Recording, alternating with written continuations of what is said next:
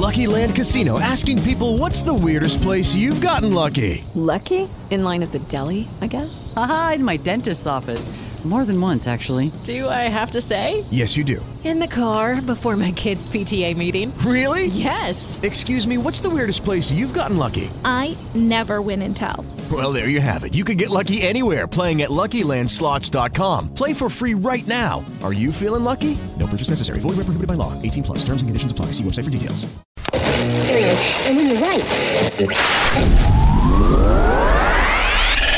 Runtime Radio, la talk radio geek, vi dà il benvenuto. Runtime Radio presenta Quando eravamo il futuro. Programma antologico, monodirezionale e spazio-temporalmente dislocato a cura di Carlo Sant'Agostino, Roberto Tomaiuolo, Davide Gatti e Simone Pizzi. E carissimi amici di Runtime Radio, come tutti i giovedì sera, benvenuti a questa nuova entusiasmante puntata di Quando eravamo futuro qui su www.runtimeradio.it, la web radio geek. E questa è una puntata importante, speciale, ci, ci teniamo, ci tenevo, ma ci teniamo sicuramente.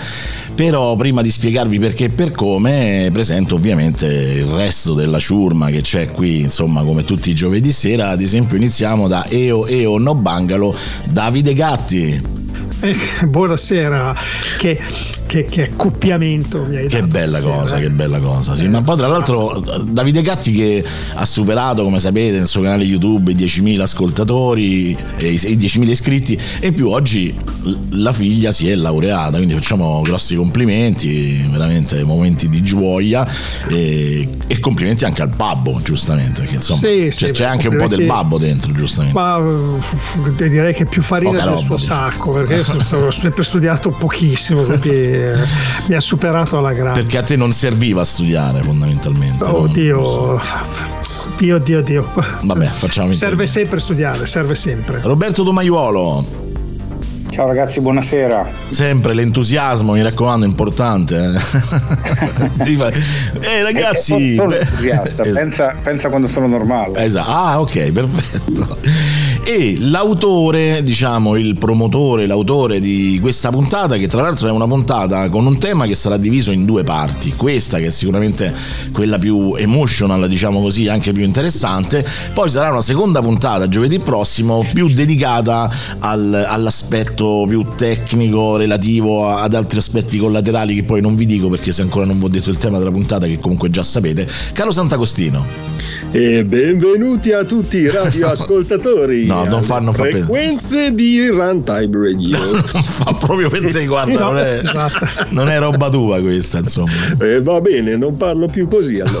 Eh, no, ma- Yogi, eh, È sembravi, del telegiornale questa voce. sembravi yogi. Esatto, bubu. Eh, ehi, bu. Ehi, il Ranger.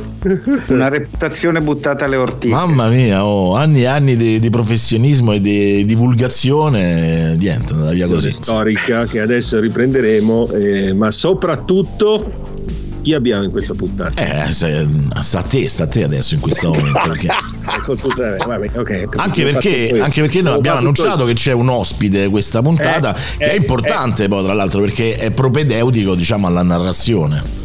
Esattamente. Allora presento con molto piacere il mio amico Antonio Bonanno, super ospite speciale. Ciao Antonio. Buonasera, buonasera ai miei amici, buonasera a tutti quelli che stanno ascoltando questa trasmissione. Questa sera attenzione perché la puntata sarà davvero speciale, ricca di ricordi, ricca eh, di emozioni e soprattutto di esperienze di ognuno eh, di noi. Ma ti Ecco hanno mai fatto il propedeutico prima d'ora? In un nanosecondo è diventato il padrone di casa Antonio Esatto. perché lui Fa tutto da solo. Per- Però perché- aspe- Antonio, perché spiega, spiega perché, nel è senso perché sei Antonio la tua è- presenza, no? Giustamente. Esatto. La spiego io? Sì, sì, vai, vai. Eh sì, chi sei tu? Cosa hai fatto? Perché sono un ragazzo romantico che crede ancora nell'amore. ok, a posto. No, io credo di essere qua con voi semplicemente perché eh, messi giù i panni del buffone del web con foto strane, con ricordi strani, eh, forse perché parlando di radio io ho fatto un po' di radio ne, negli anni, 25 di filato. Un po', insomma, 25 anni di radio, un po' praticamente. Sì, un po', un po'. Metà della tua vita in pratica. E, e, quindi sono onorato ecco, di essere qua con voi a parlare della mia esperienza, ecco, a ricordare un po' certe cose, certi episodi importanti e soprattutto eh, a parlare della radio come era una volta, come era poco tempo fa e come oggi. Ok, allora ragazzi, prima di iniziare, intanto salutiamo anche coloro che già insomma sono vivaci. Vedo Michela che dice finalmente uno bravo veramente. Questo giustamente. no, no.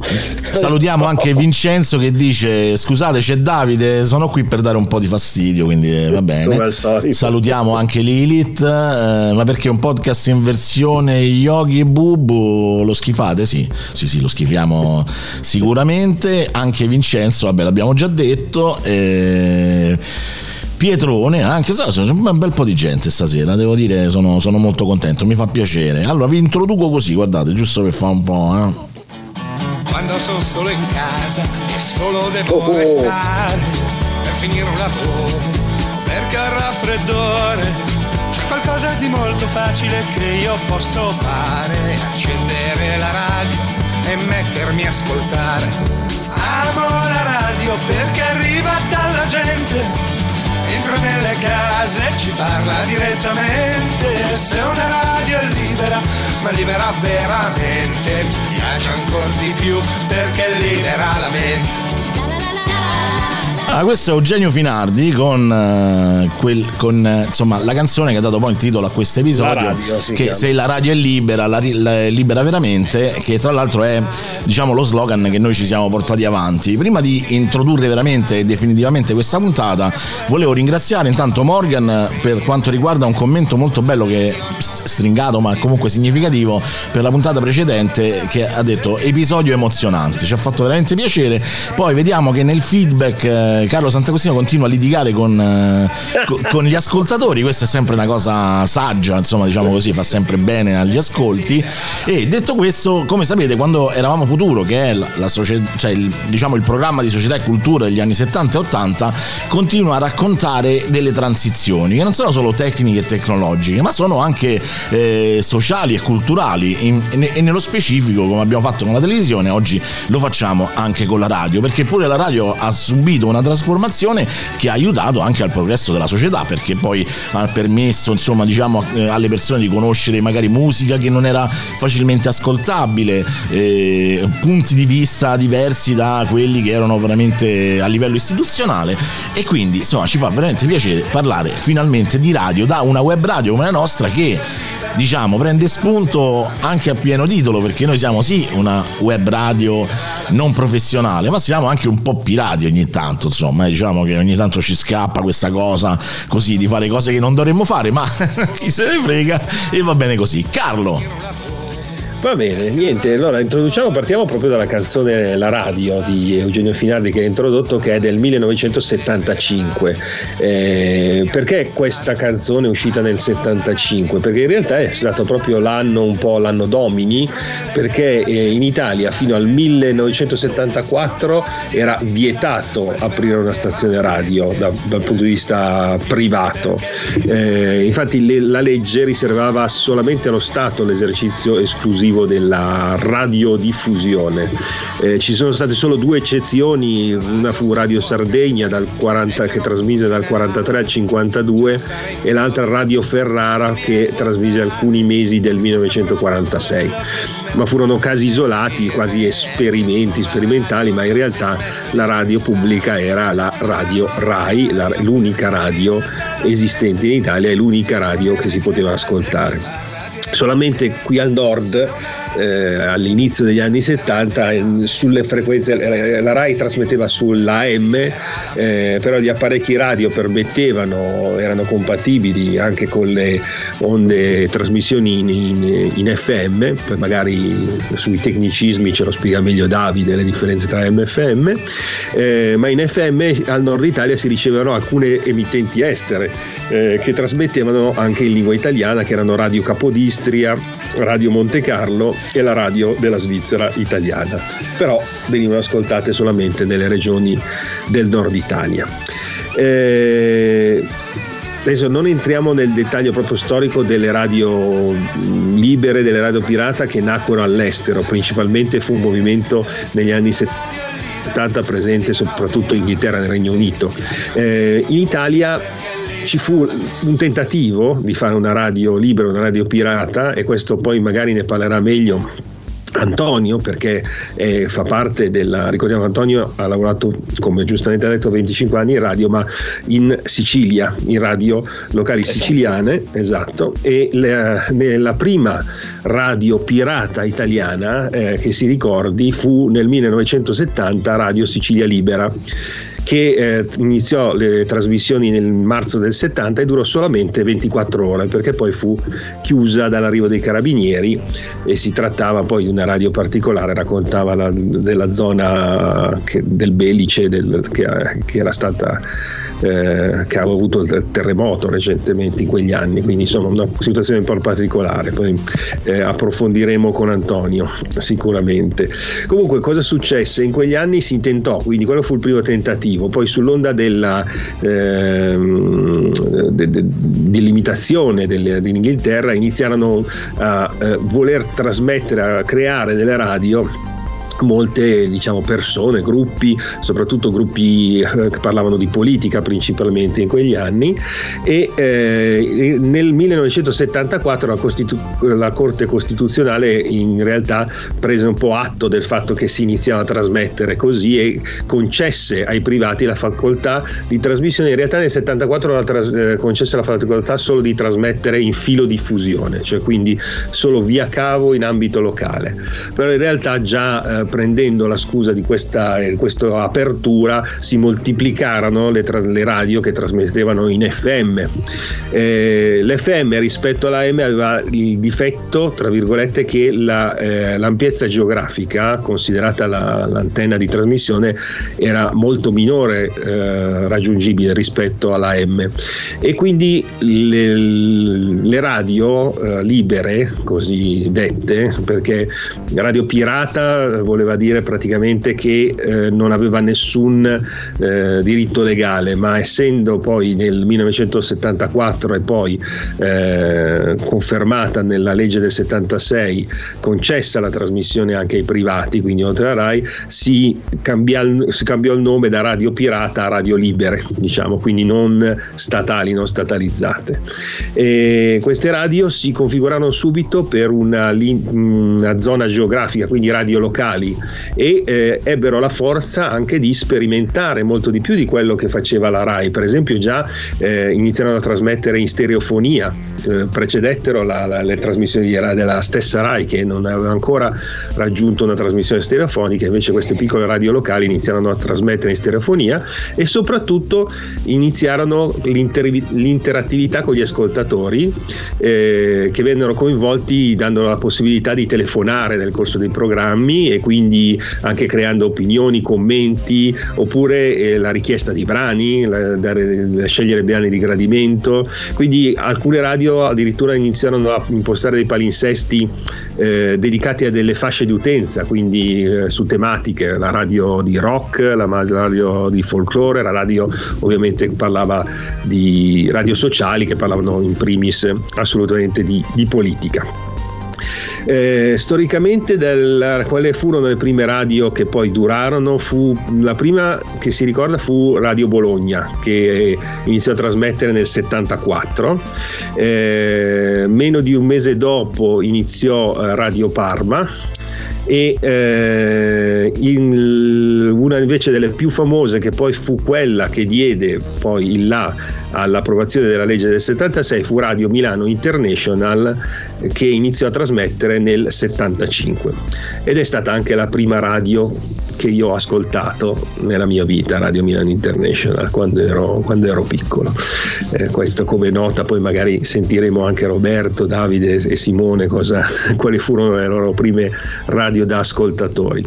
Qui eh, ricordiamo che oltre, Simone non l'ha detto perché lui ovviamente, eh, Simone, ti, ti, sei, sei, timido, ma anche tu hai lavorato un pochino in una radio eh, privata. Io, io, ho fatto, sì, io ho fatto un, veramente un percorso un po' particolare perché io per molti anni eh, ho utilizzato la Citizen Band, quindi il baracchino, il, le, le, tutte le, le, cose radioamatoriali in maniera diciamo un po' anomala rispetto a come eh, veniva utilizzata solitamente, cioè in realtà cioè, quasi, quasi, lo usavo come se fosse un'emittente radiofonica e poi sì, per, eh, per un anno intero abbiamo lavorato con Marco e, e, Luca Casciola, abbiamo fatto una trasmissione in una, una radio a Roma e quindi insomma abbiamo un po' vissuto quello che era un'esperienza in un momento anche diciamo accompagnava il nostro lavoro da produttori di, di, podcast, di podcasting quindi poi alla fine comunque eh, c'era una correlazione no, in tutto questo. In realtà erano tutte esperienze che servivano un po'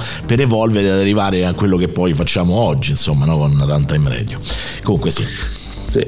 E, eh, vabbè, io come avete visto ho condensato, ho scritto un papiro lunghissimo, infatti Simone si era subito preoccupato perché ho fatto 12 pagine di storia della radio, io ho fatto un super super riassunto condensato giusto per Tra l'altro Vincenzo perché... mi dice che ti sei dimenticato Radio Luna 1975 con Cicciolina, giustamente, faceva, eh, va bene, che faceva la radio, non so, voglio sapere neanche... Ne ho, ne ho saltate 10.000, ma sì, la voglia, per, cioè, per esatto, sì, sì, però Cicciolina non potevi dimenticarla. Eh, vabbè, ragazzi, cioè, va bene, ok. Cicciolina. Cicciolina e Cicciolina. Cicciolina, a me poi non è mai neanche mai piaciuta, devo dire la verità. Comunque entriamo nel vivo della puntata, Bene, che sì, è sì, esatto. l'esperienza di Antonio. Antonio, ehm, dici, co- cioè, innanzitutto come hai fatto a dire faccio la radio, cioè quando è successo, quando è successo, come è successo, perché è successo e poi se ci racconti un po' la tua esperienza. Sì, anche, anche cosa stava succedendo in, nel momento in cui poi alla fine ha preso il via questo fenomeno, soprattutto magari nella, nel tuo territorio in Sicilia, cosa stava succedendo, se erano cose che, che cominciavano ad interessare, no? a, a, nascere, insomma un po' una panoramica no? di quello che è un po' a livello introduttivo, poi magari andiamo anche in racconti più specifici. Vai Antonio. Io ho avuto una bellissima esperienza radiofonica e vorrei raccontarvi una breve storia, ma per farlo senza allarmarvi vorrei partire da quando andavo all'asilo. In quel periodo eh, a casa mia mia madre armeggiava con una certa scatolina rossa con dei buchi. Era il mangia dischi penny ascoltava dei dischi come Luis Miguel, Renato Raschel, Romagna Mia, ste robe qua, Morandi. Era proprio il mangia dischi, mangiava proprio i dischi, si infilava dentro e iniziava a girare e partiva magicamente questo suono. Ma li mangiava anche fisicamente perché rovinava un po' tutti i vari 45 giri. Uh, per noi bambini, quindi per me e mio fratello, c'erano i 45 giri delle sigle dei cartoni animati, Furia, Zorro, Sbirulino, Enrico Beruschi, eh, Braccio di Ferro, ste robe qua. Erano gli anni della plastichina, il pongo da modellare, dei timbrini con gli inchiostri, le costruzioni, ma soprattutto del cinevisore Mupi, eh, dove lì io e mio fratello guardavamo i cartoni animati. Gli unici che guardavamo erano quelli lì sulle bobine mute per giunta. Chiudevamo un po' le finestre del salotto e guardavamo i cartoni animati. Un balzo avanti negli anni poi mi porta a ricordare il registratore a cassette di mio padre. Mio padre è sempre stato una persona molto religiosa, quindi frequentava la chiesa dei gruppi eh, cristiani dove si cantavano le canzoni della chiesa eh, abbandonato il mangia di stipendi tutta la mia attenzione in quel periodo era rivolta alle cassette e quindi ascoltavo io le cassette con le canzoni della chiesa. Un, un po' indispettito da certe musiche però comunque ascoltavo anche quelle ma ben presto misi le mani su una cassetta bimbo mix e da lì partirono varie altre cassette. Lì c'erano delle canzoni veramente molto molto belle, nuove per me. C'era Gigi Sabani, Righeira, Ricchi e Poveri. Per me quelli erano gli anni del Muppet Show, dei Banana Split, Super Gulp, i cartoni di Anne Barbera, non so per ricordare qualcun altro, c'era Tom e Jerry, Shazam, Autogatto e Mototopo e ancora Ciao Ciao, Bim Bum Bam, Five telefilm come Chips e Ralph Super Max Eroe ma soprattutto i film di Bud Spencer e Terence Hill. Adoravo letteralmente le canzoni degli Oliver Onions. Infatti negli anni e ancora oggi ascolto quelle canzoni perché mi piacciono. Erano gli anni del Vic 20, Paper Soft, gli Errata Corrige, insomma, erano begli anni. I ricordi pian piano mi portano avanti Mentre facevo i compiti dalla camera di mio fratello arrivava a gran volume, ma proprio a gran volume, la sua musica preferita. C'erano i Pink Floyd, facevano una musica stranissima, non capivo. Alan Parson, ancora più strana, non riuscivo a capire. Dire Straits, un po' di rock, Vasco Rossi, almeno c'era qualche parola in italiano. Io però ero attratto da quei pochissimi videoclip che qualche canale tv trasmetteva. Adoravo ad esempio Charleston di The Narrow e l'adoro tutt'oggi. Un, un videoclip credo sia proprio uno tra i più tamarri, però lo adoro veramente. Quelli per me erano gli anni delle partite a pallone, della pistola Condor e Leopard, della bici, del Commodore 64 con i bellissimi giochi, ma soprattutto con i programmi musicali che riproducevano a bassissima qualità brevi campioni di brani degli allora sconosciuti per me Madonna, Beatles e Carl Douglas. Chi non ricorda Kung Fu Fighting? Era giusto Kung Fu Fighting se non sbaglio.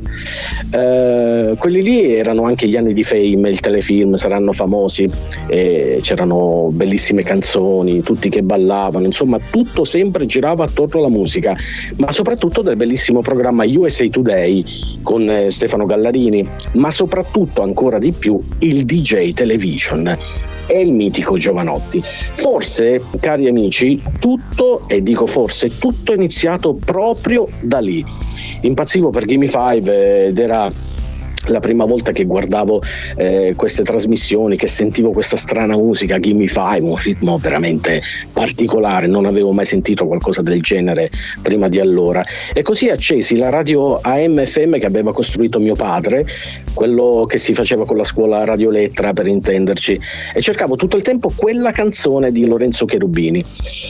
In quel periodo proprio, eh, a breve, stavo veramente tante ore nello stanzino di mio padre con uno stereo, quello a doppia cassetta, preparavo le cassette eh, all'inizio di ogni canzone e secondo me facevo radio, forse sì, stavo iniziando a maturare eh, la voglia, il concetto ecco, di fare una trasmissione radiofonica, facevo delle prove, presentavo le canzoni non sapendo quello che, che dicevo, però insomma quello che sentivo in radio fondamentalmente non mi piaceva, i speaker non mi piacevano.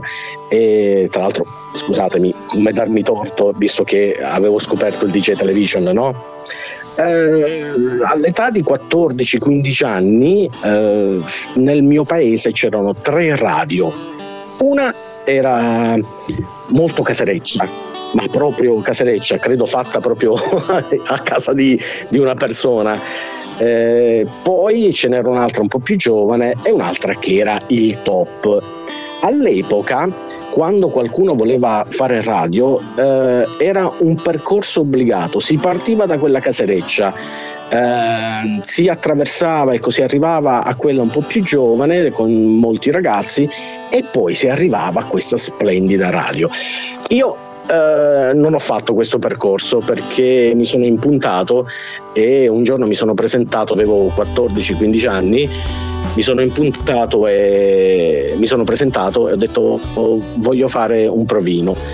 Mi hanno detto no, sei piccolo, appena fai 18 anni torni, perché c'era questa diceria, non so, a tutt'oggi non so se è vero oppure no, che non potevano fare radio eh, i minorenni eh, perché non si assumevano la responsabilità di quello che potevi dire o di quello che potevi fare. Eh, me ne sono andato, sono ritornato la settimana successiva, mi hanno ridetto no, me ne sono andato, sono ritornato la settimana successiva e questo per 4, 5, 6 volte, forse anche 10, fino a quando un po' per sfinimento eh, il proprietario della radio mi ha fatto fare un provino. Fatto quel provino, in realtà mi fa, beh, qualcosa c'è eh, fai un po' di saletta e, e, inizi a fare la trasmissione. Da lì a un mese, eh, d- dopo oh, diciamo tante prove fatte in sala registrazioni, mi misero direttamente in onda così. E nel 1991 inizia proprio lì la mia avventura radiofonica. Però, cari amici, ero tutto quello che non volevo essere e facevo tutto quello che io criticavo degli altri. Quindi ero insoddisfatto. In mente avevo l'idea perfetta del perfetto conduttore, visto che avevo già assaggiato ecco, l'esperienza radiofonica eh, di gente come Linus, Gerry Scotti, ehm, c'era anche Giovanotti, c'erano tanti altri, mi faceva impazzire come parlava Stefano Gallarini, però nel momento in cui ero davanti al microfono tutto questo non accadeva e allora tutte le piccole cose buone degli altri le ho prese, pian piano le ho modificate e ho avuto una mia identità. Da, all'epoca io eh, non so le realtà italiane di quegli anni come erano, ma quelle sicule erano prettamente era eh, Vasco Rossi, andiamo ad ascoltare eh, Renato Zero era eh, Nilla Pizzi, andiamo a ascoltare quest'altro senza notizie, senza curiosità. Io ho iniziato a dare notizie, a dare curiosità, prendevo i ritagli del giornale di Sicilia dove c'erano notizie che riguardavano la musica, che riguardavano anche il cinema, avevamo delle sale cinematografiche nel, nel mio paese, quindi davo notizie sui cinema, tutte queste cose qua. Ovviamente venivo guardato un po' con, eh, con gli occhi storti perché eh, ero quello controcorrente, tutte le radio facevano una determinata cosa Pronto? Io avevo le battute, io... Mi sentite? Sì, sì, vai, vai, eh, scusa. È dato un attimo la, la voce, adesso è ritornata, vai pure. Ecco, non so quanto vi siete persi. No, no, niente, avanti. niente, era proprio una, una frazioncina di secondo che si è ammutato. Ah, ecco, e quindi insomma io facevo tutt'altro eh, e eh, da lì eh, tutte queste piccole cose diverse mi portarono ad avere una certa notorietà e da lì iniziai a fare serate con un gruppo di DJ, eh, ad esempio in radio preparavo le basi personali mie perché eh, tutte le, le, versioni strumentali di Barry White eh, e di altri, di altri cantanti, di altri artisti venivano utilizzati dai veterani della radio. No? Allora io me li preparavo da solo eh, a casa con l'Amiga 500 in quel periodo. Eh, facevo delle serate da ballo con i gruppi che facevano musica dal vivo e io invece facevo il DJ, mi portavo l'Amiga 2000 e l'Amiga, il Commodore Amiga 500, preparavo dei remix a casa di brani famosi e li proponevo così durante le serate, eh, intercalando musica dal vivo e musica da discoteca in quel periodo sempre di notorietà, ecco, dei musicisti mi sentirono in radio e vedendo come interagivo con il pubblico durante le serate nei locali mi vollero a cantare con loro. E nel 98 partì un'esperienza durata ben 17 anni, cantavo in questo gruppo e, e mi divertivo anche eh, insomma la radio mi ha portato a fare tante tante cose, a conoscere tante persone e soprattutto a formarmi come persona. Dalle pubblicità nelle cassettine che giravano nelle piastre Aiwa, dai giradischi Technics SL1200 e i 33 giri ai CD, passando per il mini disc fino ad arrivare all'era totalmente digitale, riuscendo a fare le trasmissioni radio in diretta dai locali, ne passato di tempo amici, ma ne è passato davvero tanto. In questo questo momento mi reputo un ragazzo molto fortunato perché ho vissuto forse il periodo eh, più bello delle radio, quelle della crescita, quelle in cui si puliva il 33 giri perché se non saltava, quello che non bisognava eh, battere sul mixer perché saltava la puntina, eh, fino, fino, ad arrivare alle conversazioni che si avevano in piazza finendo la trasmissione quando si fermavano dicevano sai ho ascoltato questa canzone veramente bella ma sai che questa cosa non la sapevo? Quindi per me la radio fondamentalmente è stata la mia vita e quindi molto probabilmente oggi sono quello che sono proprio grazie a questa esperienza eh, che è durata per 25 anni. Poi, cioè, sin da subito è, è diventato un lavoro, eh, perché dopo i primi mesi, forse dopo il primo anno, iniziavo comunque a frequentare tanto la radio, ho abbandonato gli studi, eh, stavo tutto il giorno in radio per organizzarmi una trasmissione, io ascoltavo almeno tre ore di musica, entravo nell'archivio, tiravo fuori una pila infinita di 33 giri e ascoltavo. Non conoscevo nulla, però ascoltavo, questo mi piace, lo metto in trasmissione, questo no, non mi piace, lo metto da parte. Ehm, da lì ben presto è diventato proprio un lavoro, quindi ho abbandonato gli studi eh, per lavorare, facevo già le serate, quindi mio padre è stato eh, molto gentile con me perché iniziavo a guadagnare dei soldi, sapeva che frequentavo gente più grande, comunque gente responsabile, che ero nei luoghi in cui eh, non, c'era, non c'erano particolari casini e pericoli, ecco, ma soprattutto lavoravo. E quindi è diventato subito un lavoro che poi ho abbandonato qualche anno fa perché non, non, venivo retribuito abbastanza, quindi ho fatto altre esperienze, ho aperto una caramelleria tutta mia da lì ho voluto cambiare vita, anzi ho cambiato totalmente vita e mi sono trasferito qua al nord passando da una fabbrica di croccantini e adesso invece lavoro in DHL, quindi mi manca, la, la radio mi manca, mm. però grazie alla radio sono quello che sono, eh beh, un ragazzo certo. fortunato. Hai fatto anche una figlia nel frattempo, giusto per... Sì, ho fatto una figlia.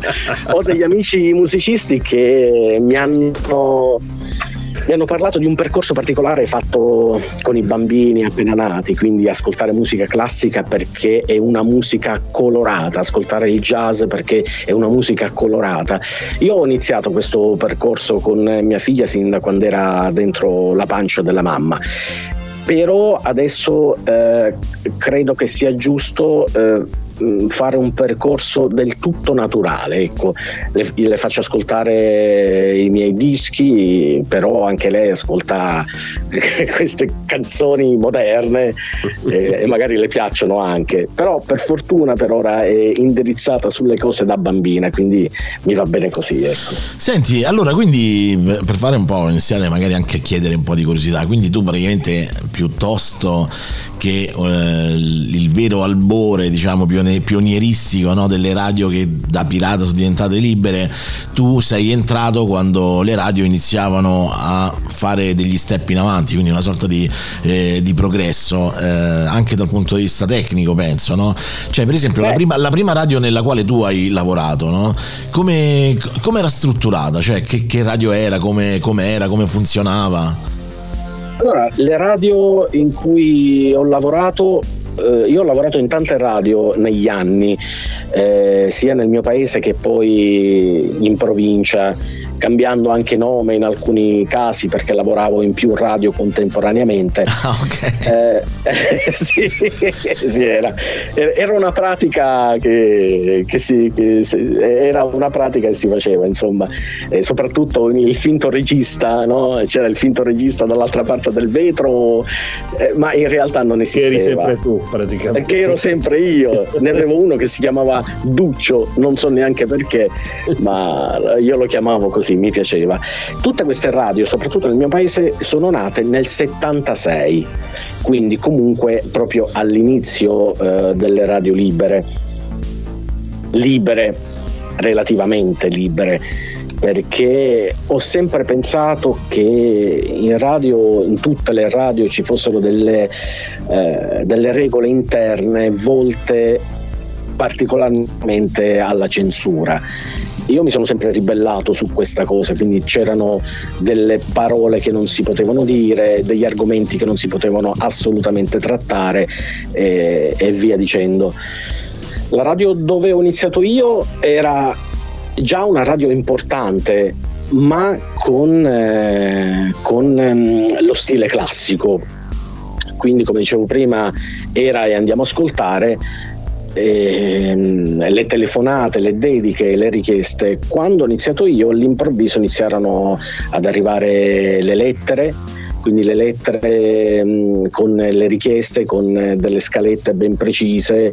Eh, man mano andando avanti poi c'erano i fax e, e, e tutto il resto, veniva, veniva, molta gente a trovarmi e questo eh, creava un po' lo scompiglio in quella radio che fino a quel momento era comunque una radio eh, ben ancorata in, un certo, in una certa metodologia, con una certa metodologia.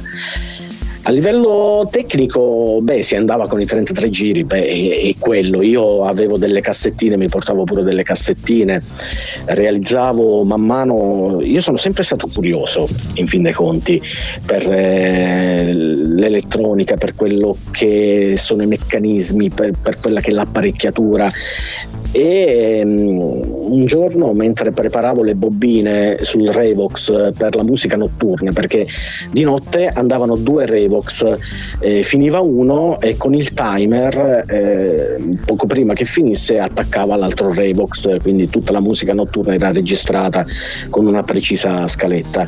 Eh, imparai a usare il Revox per fare i miei, i miei stacchetti i miei jingle della trasmissione si chiamava Music Box che poi ho, portato con me negli anni con affetto anche in altre radio eh, scoprivo che accelerando eh, il Revox registrando prima che so qualcosa del tipo miu miu miu miu miu e poi lo mandavo in play accelerando e decelerando veniva fuori qualcosa tipo miu miu miu miu miu miu miu music box no?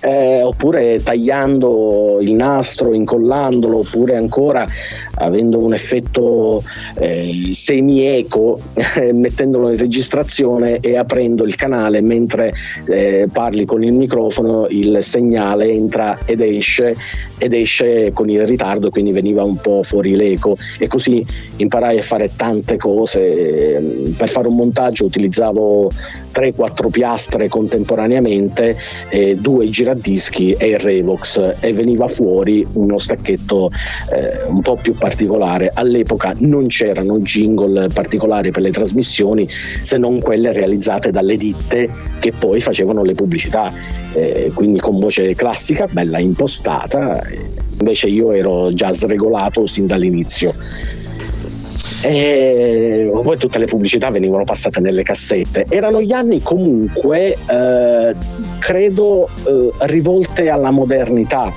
Io eh, ho iniziato intorno al 90-91 e già comunque c'era una predisposizione per l'innovazione. Il CD è arrivato dopo eh, in quella radio dove, dove, lavoravo io, finora, fino a quell'ora si lavorava con i 33 giri e con tutti, tutte le problematiche del caso. Eh, anche a livello di apparecchiature, man mano ho visto arrivare apparecchiature nuove, eh, quelle digitali, eh, fino ad arrivare, come, come dicevo prima, nel, nella, nel racconto punto. A, a, quello che è il digitale attuale, lavorare con gli MP3, una regia automatica, cosa che all'epoca era praticamente inconcepibile per quel tipo di radio. Beh certo, non c'erano le tecnologie, quindi giustamente era un po' più complicato, soprattutto magari a certi livelli, no? Poi magari, insomma, sicuramente le radio più importanti, forse magari in qualche maniera avevano qualche ausilio, poi magari ce lo dice Carlo, no? Che è un po' l'esperto di tecnologia, però volevo coinvolgere eh sì. anche Davide perché mh, io ricordo, cioè a me fa impressione il fatto che noi oggi eh, comunque lo sto dicendo anche in un nuovo podcast che, che stiamo pubblicando, no? che, che si, si, intitola Te la costruisco io la web radio. Eh, noi oggi comunque sappiamo che volendo proprio massimizzare con poche centinaia di euro, no? Ci si mette su, si mette su insomma, una struttura in grado di essere autosufficiente, essere autonoma ed essere anche tecnicamente abbastanza qualitativa. Quindi parliamo di, di, di livellatori, limitatori, compressori compressori, equalizzatori, cose che insomma poi alla fine eh, oggi sono alla portata, no? Ovviamente non stiamo parlando delle attrezzature pro, quelle insomma proprio da, da, da stazione radio e, e, invece mi viene l'immagine Davide delle, di, un, di, una persona che ho conosciuto io quando ero molto piccolo, ragazz, da ragazzino, tramite mio cugino che era già grande e costruiva cose, faceva un po' quello che fai te, no? Mixer, faceva un po' dove c'era questo scantinato dove c'erano questi tizi con due giradischi, dei microfoni, della roba buttata lì e, e, facevano, e facevano la radio, cioè nel senso la radio resta ed è, resterà sempre uno strumento meraviglioso, soprattutto perché quando sei a parlare lì, soprattutto di notte, poi magari sentiamo anche Antonio pure su questa cosa e comunque c'ha la sua magia. Però pensare comunque all'epoca in cui con eh, tre strumenti dovevi fare quello che, fa, che facevi, tutto sommato c'era proprio anche il, il, senso dell'avventura, no? Davide, ti è mai capitato di vedere qualcosa, qualche studio, qualcosa del genere, un po' accroccato anche, no?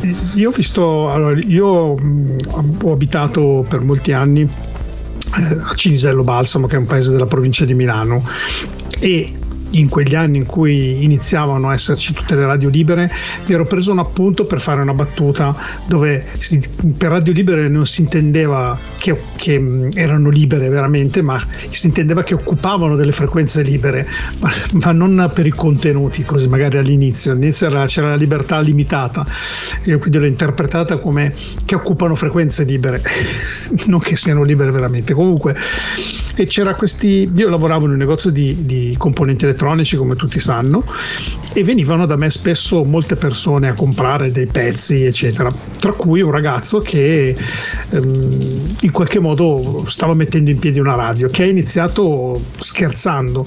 E lui abitava all'ultimo piano di un palazzo di Cinisello e a casa sua ha messo su un'antenna sul tetto, ha comprato dei pezzi anche da noi in negozio, proprio dei trasmettitori, vendevano in, in scatola di montaggio che già fatti magari della GVH, c'erano, c'erano varie aziende che vendevano questi trasmettitori da tipo 5 watt, 3 watt che avevano la copertura, oserei dire, de- dell'edificio in cui era, o poco di più, dei, di 10 edifici intorno, intorno. E lui aveva iniziato così per, per con questo spirito, come i tuoi amici nello scantinato, con le difficoltà poi uscire dallo scantinato per trasmettere, perché bisogna come minimo arrivare sul tetto, lui invece era agevolato perché era già all'ultimo piano da, da fuori dalla finestra. Beh, io ho detto lo scantinato perché mi ricordo questa, questa stanza, oggettivamente non è che mi ricordo se stavano al primo piano o sotto o sopra, mi ricordo questa diciamo, stanza un po' buietta con, con una sola luce, con questi microfoni, con queste cose e questi praticamente erano contenti perché stavano per fare una cosa, mi la stavano allestendo tra l'altro questa cosa cosa, non è che la stavano facendo. Quindi immagina no, eh, che poi magari l'hanno arrestata il giorno dopo, io questo non lo so, però insomma, capito, per, per capire il fatto che, che comunque il fascino stava anche nel sapere che con quello che tu avevi a disposizione potevi arrivare che noi oggi e questo un po' lo raccontiamo spesso anche Carlo no? noi oggi arriviamo ovunque potenzialmente, no? Cioè noi sì, con, ovunque, con, un click potenzialmente noi arriviamo ovunque. Noi siamo su trasmettiamo su internet se adesso qualcuno va su dalla Giamaica, esatto, ci ascolta, esatto, esatto. Poi non capisce niente, dall'altra parte del mondo e come diceva Guzzanti, aborigeni e te che sei da dire, no? Esatto. Però una volta solo il pensiero di riuscire a comunicare al di fuori di un determinato contesto era già mm, da vertigine, no? Cioè, nel senso, comunque era un'emozione, no? Era un qualcosa di. la possibilità di comunicare e tra l'altro trasmettere musica, come dicevamo, che che eh, non si trasmetteva regolarmente magari nelle, nelle, nelle, nelle RAI, insomma, cioè nel, quelle, quell'unica stazione o due stazioni, poi sono diventate tre e via dicendo. Ecco, questa è un po' la cosa che, che mi ha sempre affascinato. Non so se, se, è una cosa che riscontrate anche voi, questo senso del pionierismo, della trasformazione, del qualcosa che da lì può solo che migliorare, può solo che crescere. Anche sentiamo un attimo Carlo, Roberto e poi Antonio invece gli volevo, gli volevo chiedere per dopo il, il discorso appunto del, della radio di notte, no? perché noi siamo abituati per quelle persone che hanno avuto l'opportunità di entrare dentro una radio, oggi anche una radio media, anche medio piccola, comunque ha sempre un X numero di persone all'interno, c'è sempre un tecnico, c'è sempre comunque qualcuno, invece immagino che una volta, magari all'inizio degli anni 90, in una radio medio piccola, magari di una zona particolare de- della geografia italiana, di notte magari stai pure da solo, cioè la dovevi gestire tu la radio, no? Quindi, boh, quindi eh, ricordiamoci questa cosa, però prima sì. partiamo da Carlo, scusa. Ma, eh, per rafforzare quello che stavi dicendo, in realtà eh, questo è un po' un tema che, che affrontiamo spesso con, eh, quando eravamo futuro e un po' in generale nelle trasmissioni che facciamo in Runtime Radio. E, anzi, il buon Antonio prima praticamente nella sua introduzione ha fatto il riassunto delle precedenti puntate di quando eravamo futuro, praticamente parlando Abbiamo parlato di sì, tutto quello esatto. che era la sua infanzia, praticamente ha, ha tirato in ballo tutti gli argomenti che avevo trattato nelle varie puntate di quando eravamo futuro.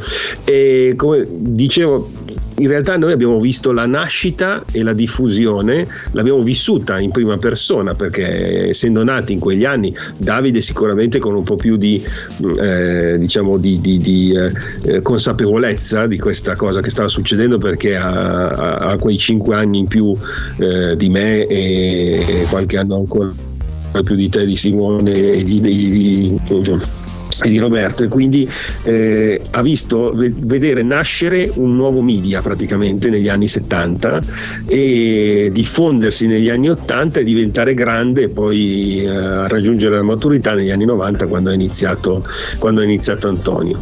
Ed è ovvio che chi ha iniziato in quegli anni sia dal punto di vista dell'ascoltatore cioè io me lo ricordo come ascoltatore mm, eh, accendere la radio e sentire girando la manopola decine di stazioni di, di, di, di trasmissioni diverse che eh, iniziavano a trasmettere, a sperimentare, a fare cose. Ricordiamoci anche il, eh, le trasmissioni sperimentali di trasmissione di software. Eh no, sì, ne abbiamo parlato l'altra volta. Quegli anni, sì, no? Sì, per esempio. Ma eh, proprio una novità che e, e si sentiva l'entusiasmo dall'altra parte, che era contagioso, infatti veniva voglia di fare anche la radio, di, di trasmettere. E poi è successa la stessa cosa nelle televisioni private, eh, nella, nella, nascita delle tv private di quegli anni.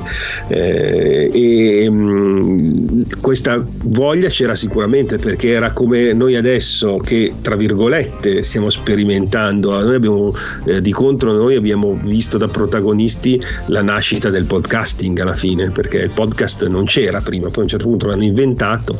Soprattutto tu Simone sei stato uno tra i primi in Italia a farlo. No no non sono stato uno dei primi in Italia però Beh, uno dei primi sì. Ah, sono primi. stato il, il primo network dei, dei, podcast in Italia quello sì, sì. Eh, eh, quindi comunque fai parte di, quelle, di, quella sperimentazione e adesso che raggiunge la sua maturità che sta diventando qualcosa di serio che ormai tutte le radio trasmettono via web, via trasmissione, anche noi un pochino ci sentiamo parte di questa, di, di questa rivoluzione. Quindi in quegli anni sicuramente molti erano diciamo attratti da questa nuova sperimentazione. Io parlo e mi sentono in tanti, è una cosa che prima non si poteva fare, poi si è iniziata a fare in quegli anni lì. Insomma. Roberto? Eccolo, allora io vorrei dividere in due, due parti il, il, mio ricordo. Uno è un, il ricordo, quindi l'esperienza vera e propria, due era quello che pensavo io di, di questo fenomeno che paradossalmente è diverso. Veniamo all'esperienza.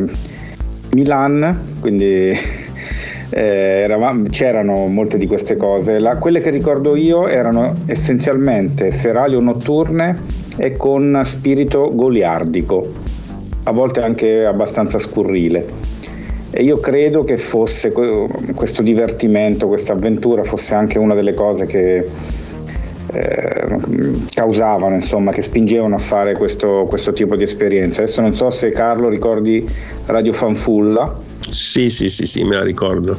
Era una radio goliardica milanese della zona, proprio della zona dove, vicina dove abitavo io, che trasmetteva appunto, faceva trasmissioni essenzialmente goliardiche e, e, e da ridere in pratica. Sì, sì, mi ricordo. Sì, da, da ridere che alla fine erano le cose che si discutevano insomma, nei gruppi che si facevano questo genere di cose e, e, paradossalmente io qualche volta l'ho sentita alla radio ma la cosa tra virgolette buffa è che giravano delle cassette con le registrazioni di, delle parti migliori di tutte queste cose ed erano appunto o, o cose goliardiche o canzoni rivisitate in modo goliardico. Eh, quindi tutte le varie canzoni, non so, Margherita e quant'altro che venivano poi eh, rese in senso goliardico e c'erano ovviamente anche molti gruppi che facevano questo genere di, eh, di musica non per niente, insomma, eh, quel, eh, l'area milanese lombarda fu abbastanza fertile con, eh, con tutti questi, questi, gruppi famosi, mm, ironici e goliardici.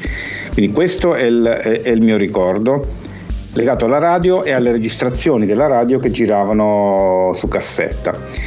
Mentre eh, paradossalmente quello che invece era la concezione che avevo io, che però non ho mai eh, davvero vissuta, è eh, quella della forse un po' anglosassone della, della, voce libera nella notte, voglio dire che ti tiene compagnia e che, che magari mh, mm, non è nemmeno esistita perché è una, è una favola cinematografica che abbiamo ascoltato, però è, è, quella che, che, piace sentire, come mi viene in mente, non so, i guerrieri della notte con, con la radio, con la tizia che racconta la guerra che, che si fa durante tutta la notte, quindi eh, questa voce profonda che, che, ti tiene compagnia di notte o che ti racconta delle cose e soprattutto quelle libere, tra virgolette, quindi non di Stato o sebbene eh, c'è stata la trasformazione da pirata a libera ed è vero quello che dice Carlo, libera voleva dire semplicemente che andavano su canali liberi, anche se non sempre così, perché sempre a Milano il centro sociale Leoncavallo fece, fece una, una radio credo negli anni 90 questo se non ricordo male. Sì sì è Però, il radio onda diretta. Radio, tra l'altro il centro sociale Leoncavallo è a sì era, adesso non è più era, non c'è in più, linea d'aria esatto. a 250 metri. 92, nel 92 iniziò a trasmettere Radio Onda Diretta. Esatto, anche se loro lo facevano per rubare eh, frequenze alle radio commerciali, almeno sì, questo dicevano. Sì, sì, sì, sì, sì. loro non si definivano radio pirata nel, strettamente perché in realtà era chiaro dove trasmettevano, cioè trasmettevano, lo dichiaravano che trasmettevano dal centro sociale Leoncavallo, quindi si sapeva dove erano e dove... Leoncavallo, sì. Esatto, e Leoncavallo era, per, per, chi, per pochi che non lo sapesse, è stato un centro sociale milanese molto importante che ha ovviamente eh, fatto anche, eh, legato anche alla politica, insomma per diversi anni, è durato un bel po' di anni a Milano e c'è stato anche questo esperimento, tra le tante cose che ha fatto il Leoncavallo c'è stata anche questa sperimentazione di radio onda diretta, eh, che era una radio che trasmetteva senza avere eh, diciamo, permessi sulle frequenze, era contro, anche il, sì, era contro anche il decreto Mammi, adesso qua il discorso è complicato. Vabbè, sì, sì, ok. Sono, ma d'altronde era sono... anche nella logica, insomma, della, del, esatto. del, tipo di trasmissioni. Tra l'altro, Roberto, poi voglio tornare un attimo da, da Antonio se ti manca la voce calda nella notte ti telefono io, eh, non c'è problema. Cioè, ti telefono Ma ti, vai tranquillo, ti faccio Roberto. Tu, tu Roberto Beh, cioè, ricordiamo che c'è il runtime di notte. No? Esatto, tra l'altro, sì, tutte, esatto. tutte, le notti in replica e domani sera alle 23 saremo live con la solita puntata del venerdì sì, il venerdì no. Però volevo tornare a questa cosa della notte perché eh, innanzitutto qui si aprirebbe un mondo di esperienze, però voglio sentire Antonio perché sicuramente ce n'ha da raccontare particolare, però devo dire che se la radio, comunque le radio che poi sono diventate le radio commerciali, no? una volta si chiamavano le radio libere, prima ancora le radio private, quindi hanno, cioè, eh, pirata, quindi hanno cambiato nome diciamo costantemente nel, nel, tempo, però se le radio soprattutto all'inizio erano eh, di profonda sperimentazione, come ha detto anche Carlo, eh, nella notte, durante la notte spesso e volentieri erano ancora più sperimentali. E a Roma in maniera particolare c'è, c'è stato stato il fulcro di un certo tipo di, ehm, secondo me, fare radio, perché c'erano una marea di radio che trasmettevano di notte, dalla, dalla politica allo sport, al reportage, al, al tizio che andava in giro a guardare cosa succedeva nei quartieri, a chi faceva discussioni filosofiche. C'era un mondo che veramente si apriva improvvisamente con del tipo di trasmissioni che sicuramente durante il, durante il giorno non avrebbero funzionato. Poi io conosco bene la realtà romana perché la realtà romana è una realtà piena di talk radio, cioè proprio radio basate sul, sul, sullo speech piuttosto che sulla musica e via dicendo. Quindi insomma in realtà so, questa, questa cosa della sperimentazione, però ecco chi l'ha fatta la radio di notte? No? Noi, noi, noi ogni tanto la facciamo, ci piace perché comunque accendere una live alle 23 già inizia ad avere un sapore, sapere che stai parlando all'una, alle due di notte, che c'è pure qualcuno che ti ascolta, che quella è la cosa incredibile, c'ha un sapore tutto suo, no? E quindi eh, Antonio, questa cosa della radio Beh. di notte immagino che tu insomma l'esperienza l'abbia, l'abbia fatta, no? Beh, considera la radio e la notte è un mix eh, perfetto. Bestiale, sì. Bestiale. Io eh, in, in tanti anni di esperienza ho fatto tutti, tutti, i tipi di trasmissione che potevo fare, eh, cambiando genere, cambiando stile, facendo dei personaggi. Quindi poco fa Roberto parlava del, di Radio Goliardica, facevo delle trasmissioni goliardiche, facevo dei personaggi, eh, facevo il buffone, il contadino, eh, il DJ Tamarro, insomma inventavo tutto quello che potevo inventare. Erano anni veramente belli per inventare di tutto e di più però Roberto ha parlato di una cosa che eh, infatti m- mi sono un attimo chiuso in me stesso, ha detto una cosa bellissima, quella della radio di notte in cui c'è una persona che a luci soffuse apre il microfono e parla, parla, racconta delle cose, parla di cose, parla di storie, racconta le storie poi magari ogni tanto parte anche un brano. Questo è sempre stato il mio sogno, questo proprio così non l'ho mai fatto, ma è sempre stato il mio sogno. Io ehm, in alcune, in alcune radio sono arrivato a fare anche 5-6 trasmissioni al giorno eh, diverse diversificavo l'orario e quindi il genere e lo stile da quello pimpante della mattina a quello più eh, carico del pomeriggio fino ad arrivare man mano alla sera. E in alcune radio le trasmissioni notturne che secondo me non hanno la stessa valenza de, di quelle live le registravo, quindi non c'era nessuna interazione con, eh, con il pubblico eh, che ascoltava. Ehm, quello di fare la trasmissione di notte eh, è, per me è stata forse l'esperienza, una tra le esperienze più particolari, perché di notte eh, passavi quella musica che di giorno magari non potevi quindi di notte eh, in, in, una, in, una, sala diretta con magari di notte si spegnevano un po' le luci quindi la radio era un po' con le luci soffuse magari non eri da solo eri con qualcun altro si aprivano certi argomenti eh, trattati in maniera magari un po' superficiale ma soprattutto la musica era diversa. E allora eh, c'era il periodo in cui mh, trasmettevi il jazz di notte eh, fusion, musica sperimentale, mettevi Donald Fagen, mettevi eh, tutta quella musica che normalmente di giorno per un motivo o per un altro non veniva mai trasmessa e eh, l'atmosfera era differente, si parlava in maniera differente, eh, si, ci si metteva un po' con eh, questa voce un po' più calda, che vabbè faceva l'effetto che faceva, all'epoca magari si avevano i Sennheiser come microfoni che comunque erano dei bei microfoni, con un po' di regolazione al mixer veniva fuori qualcosa di eh, interessante.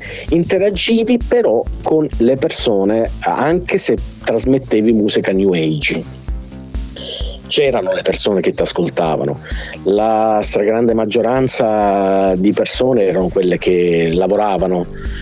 Eh, bellissime erano le serate in cui il cornettificio, eh, arrivato a un certo orario, suonava il campanello della radio o telefonava dicendo guarda sono qua fuori, vi ho portato i cornetti. Eh, lo stesso dicasi per il bar che ci portavano delle cose da bere a tarda notte proprio. La gente ascoltava la radio, eh, forse interagiva di meno perché anch'io da ascoltatore ascoltavo la radio di notte e non avevo ehm, quella, quella, voglia di interagire, entravo in un mondo mio personale, ascoltavo la radio, ascoltavo eh, quelle radio di notte che raccontano delle storie, che mettono magari Santana e, e la musica un po' più particolare. E, ehm, anche dei ragazzi ascoltavano la radio, poi magari erano gli stessi ragazzi che nel pomeriggio ti facevano un colpo di telefono e ti raccontavano della notte che avevano ascoltato te mentre magari erano coricati. L'esperienza è bella, l'esperienza è qualcosa di magico. Fare radio di notte è magico. Per me tutto quello che si fa di notte come attività, eh, non parlo di lavoro ovviamente, ma parlo di, eh, di attività anche hobbistiche, e per me ha un gusto e crea delle sensazioni magiche differenti da quando si fa la stessa cosa di giorno. Quindi per me radio e notte è una bomba infatti adesso è notte. Quindi... Beh, notte si intende un altro tipo di notte, no? In generale, però comunque sì, cioè, secondo me comunque l'atmosfera... Adesso mangi... ho sonno e quindi è notte. Ah, per te no, vabbè, ma tu c'hai sonno. no, perché poi come dice giustamente anche Vincenzo, eh, adesso vi dico cosa ha detto perché mi, intanto se n'è andata la, la chat. Ah sì, ok, la notte Vabbè, la notte per antonomasia è sempre un alone di fascino e intriso di mistero e magia. In effetti il discorso è, è, proprio questo, cioè per quanto questa sia una frase che uno abbia detto mille volte o sentito e risentito mille volte, in realtà è, secondo me è, è profondamente vera. Perché la radio già di per sé comunque se sei un ascoltatore ti piace ascoltare la radio ti piacciono le voci e un, magari uno speaker che racconta una determinata situazione o che fa un, uno, uno, show da solo ovviamente con le sue riflessioni intercalate magari dai dei brani già questo ti porta a, a, immaginare, no? Cioè, perché poi c'è questo rapporto con la voce che tu ascolti e ti immagini come può essere la persona che tu stai ascoltando. E, e in più mettici anche un'atmosfera così ferma, così riflessiva, così rallentata come quella della notte. Eh... È quello, hai ragione Simone, è proprio quello. La Vai. predisposizione, normalmente non ci sono grossi rumori. Eh, il, il tempo rallenta, eh, per cui abbiamo modo di pensare, di ragionare, riflettere quello, quello che è stato nella giornata. Eh, secondo me eh, è importante eh, quello che ascoltiamo, ma è, è, l'atmosfera, il modo in cui la riceviamo che è diverso. Eh, io ero notturno, adesso molto meno perché sono invecchiato purtroppo, ma io lavoravo, io mi sono laureato di notte, studiando fino alle 3. Mm-hmm. Perché? Perché non c'era nessuno, non avevo distrazioni, non ce ne sono fuori dalla finestra. E eh, anche avere qualcosa di sottofondo, qualcuno che non, non necessariamente ascoltavo esattamente quello che mi stava dicendo, però è una sensazione, una persona che senti che è lì. E ti dico una cosa, eh, prima eh, si è parlato di registrazioni, non è la stessa cosa eh, non so perché, è una cosa psicologica, però sapere eh, che eh, tu sei di notte, c'è qualcuno da qualche parte, sia in uno scantinato, in uno studio, non lo so, che eh, lì in quel momento sta dicendo quelle cose, non è la stessa cosa che sentire... Cambia tutto. Anche se da un certo punto di vista, se non te lo dicesse, magari non lo sapresti nemmeno, voglio dire, però una volta che in qualche modo lo sai e lo senti, psicologicamente cambia totalmente l'impatto che ha su, che ha su di te eh, una sorta di, non so, di empatia, chiamalo come vuoi tu. Per cui questo insieme di cose la rende magica, eh, cosa diceva Vincenzo, è vero. Io vorrei, eh, vorrei, ricordarmi insieme a voi anche di un, un, un, periodo bellissimo a proposito di notte e in qualche modo eh, c'entra la radio in qualche modo per vie proprio molto larghe, traverse anche. Eh, prima di iniziare a fare radio avevo un eh, ricetrasmettitore Alan 38 più comunemente chiamato CB baracchino. Sì. Eh già, ne ho parlato prima all'inizio. Eh, quando, insomma, Le mie attività serali erano ben precise. Prima proprio che io iniziassi a conoscere la musica, eh, niente, iniziavo a collegarmi, eh, cercavo, ascoltavo, ascoltavo, un giorno iniziai a interagire con delle persone e incontrai una persona che all'improvviso iniziò a parlarmi di musica, iniziò a parlarmi di radio, iniziò a parlarmi di musica, iniziò a parlarmi dei Pink Floyd, raccontandomi cose che io neanche immaginavo. Da lì, pian piano, eh, su quello stesso canale, eh, durante le nottate, le lunghe nottate, si collegavano altre persone, quindi si facevano vive tra un, una, una, frase, un racconto e un altro, si facevano vive fino ad arrivare ad avere veramente tante persone che seguivano questo, questa persona che poi è diventata amico mio, è diventato un, un grande amico e tutt'oggi gli voglio veramente tanto bene. Simus. Eh, e questa qua è un'altra di quelle esperienze pre-radio e pre-radio di notte che secondo me ha, ha il suo fascino. Appunto, parlare con qualcuno di notte, lontano e magari non si conosce questa interazione particolare, poi eh, nello specifico parlare di musica e parlare di radio, anche se all'epoca ero proprio all'inizio, era l'epoca dello stanzino, stavo nello stanzino di mio padre come vi raccontavo prima, era quello il periodo, il periodo di crescita mio personale anche a livello culturale.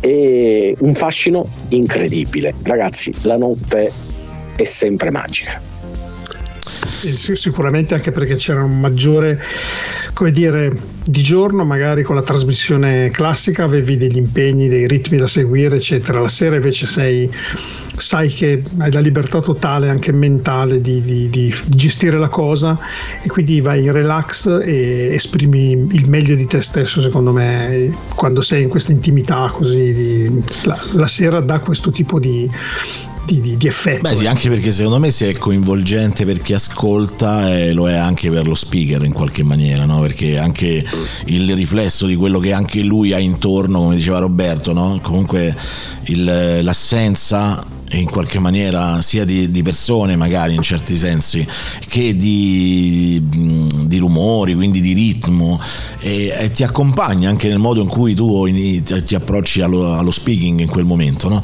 e quindi chiaramente si crea proprio questo connubio se no c'è, ci sono delle, delle, cose che poi tra l'altro vedo insomma che questa cosa delle, delle, della radio di notte ha accompagnato in tanti perché anche Michela giustamente ci ha scritto un messaggio poi ho detto ragazzi se volete volete fare dei commenti potete mandare anche degli audio eh, che magari in qualche maniera li, li trasmettiamo.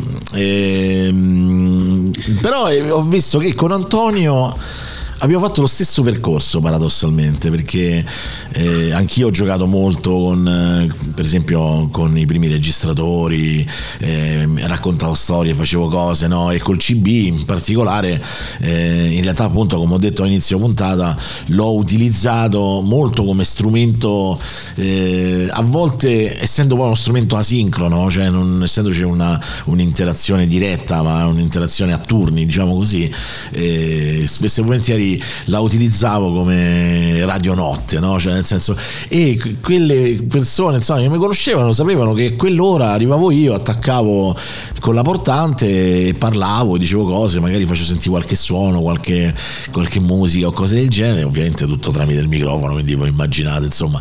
Però tutto sommato la cosa era divertente, no? ti dava quel sapore, quella sensazione. Quindi alla fine se questa cosa in qualche maniera ha fatto parte di te, no? E sapevi che prima o poi in un modo o nell'altro avrebbe fatto parte della tua vita, anche se solo per un pezzo di percorso, è chiaro che eh, è naturale no? quello, che, quello che, sì. ne, che, ne, esce fuori. E, mm, invece una, una cosa che volevo domandarti, eh, sempre relativamente al... Ovviamente tu hai fatto trasmissioni musicali, come dicevi anche, quindi passavi pezzi, passavi brani, no? Ma all'epoca, eh, quando si usavano ancora i giradischi, per esempio, il, eh, il, discorso di parlare sull'intro della canzone si faceva, oppure una cosa, cioè si, mette, si finiva di parlare e si metteva il disco così? Beh, eh, in realtà tanti iniziavano a parlare, partiva il disco, partiva il cantato e, e, e succedeva un casino, no? Perché non, tecnicamente non, non, si faceva. Altri per non eh, arrivare a fare questo errore presentavano la canzone, cioè finiva, finiva il brano in, in silenzio presentavano senza alcuna base la canzone successiva e avviava il disco. Per me era tutta un'altra cosa perché io, come dicevo prima, detestavo questo modo di fare radio. Allora io avevo le basi quindi sul finire, funzionava così per me, sul finire della, della canzone iniziavo a parlare perché avevo sempre tante cose da dire. Finiva la canzone, con la mano sinistra mi ricordo che premevo la barra della piastra Iowa che era eh, stretta e lunga, partiva la base, io alzavo il cursore, parla, continuavo a parlare, poi eh, nel momento in cui stavo per finire abbassavo il cursore e facevo partire sentire il disco, tutto con una naturalezza incredibile.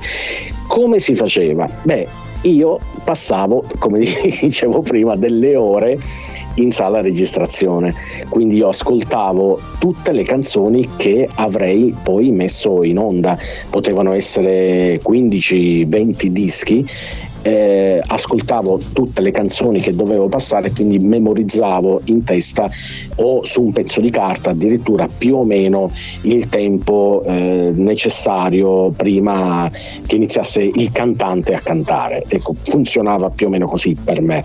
Quello che praticamente poi eh, hanno fatto le regie automatiche che si setta l'inizio, l'intro e la fine.